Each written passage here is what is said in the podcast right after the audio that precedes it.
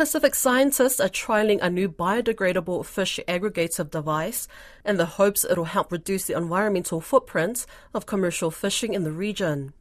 Commonly referred to as FADs, in the industry, fish aggregating devices are man made raft like structures which can be fixed or free floating that have nets hanging underneath them to attract fish. Scientists from the Pacific Community, or SPC, have developed jelly FADs using natural materials like bamboo canes, cotton canvas, and ropes, which will degrade slowly over 9 to 12 months, leaving little in the way of an environmental footprint. Koroi Hawkins spoke with Lauriane Escalle, a senior fishery scientist at the Pacific Community, about the initiative.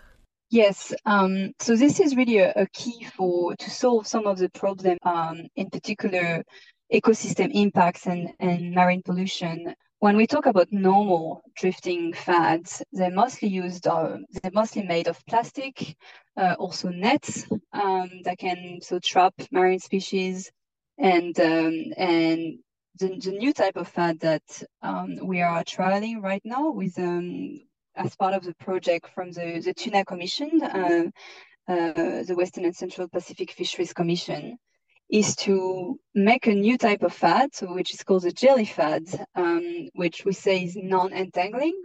So it basically means that it cannot trap marine species like sharks or rays.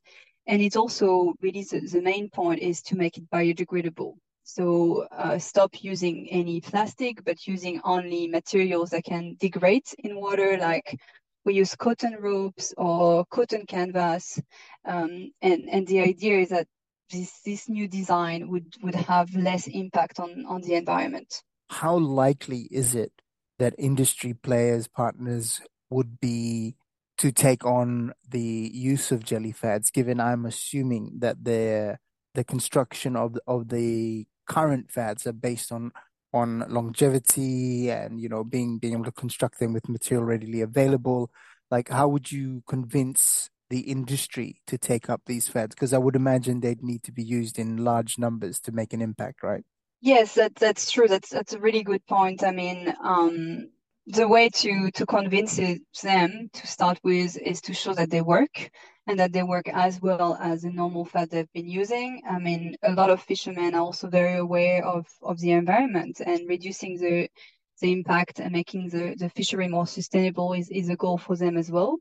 So at this stage, this is only a trial. So um, the objective is we need to show that it works so it can stay together uh, for at least nine months and then degrade only after that.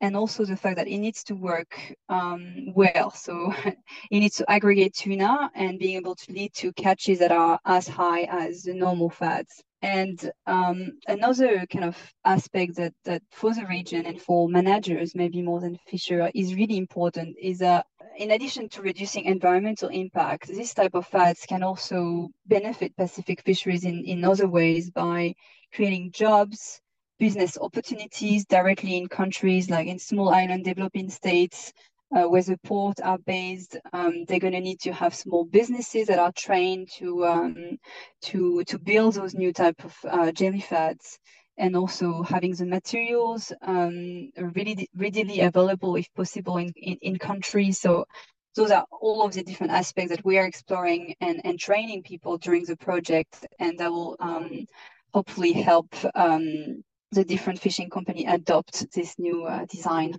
I guess the, the fastest way you could achieve that would be to get the WCPFC to or and like regional FFA and PNA and the like to put in like a requirement that only this type of fad be used in the fishery, right? Totally. I mean, this this is a really good. Um, this is a really important aspect. Is that um, a lot of the the, the management uh, measures that are implemented by the the different instances that that you mentioned, there's there's the one driving the change as well. And currently, there's already a measure that has been adopted regarding the mandatory use of non-entangling fads, so fad that can't trap marine animals. So this is going to be um, mandatory starting next year.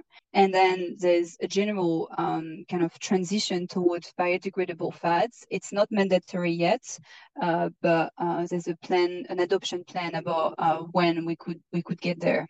How much time do you need to collect the data that you need to prove that jelly fads are just as effective as a normal or existing fads? Well, um, so we need to test the, the, the, jelly fads in normal fishing condition for at least uh, yeah nine months, nine months to a year, um, and then so we're we're going to start having the first uh, results towards the, the, the, end of 2023. Um, so that's going to be one year of, of testing, uh, but uh, the sample size uh, remains a bit a bit low, so we'll need to um, kind of increase the number of um, fad that can be tested.